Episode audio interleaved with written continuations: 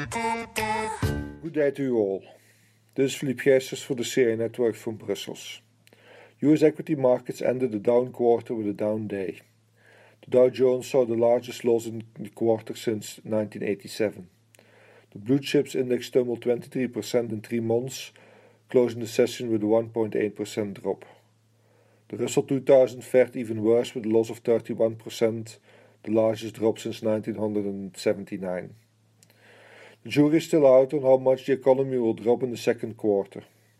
However, it's not really the depth of the contraction, but hopefully the swiftness of the recovery that matters.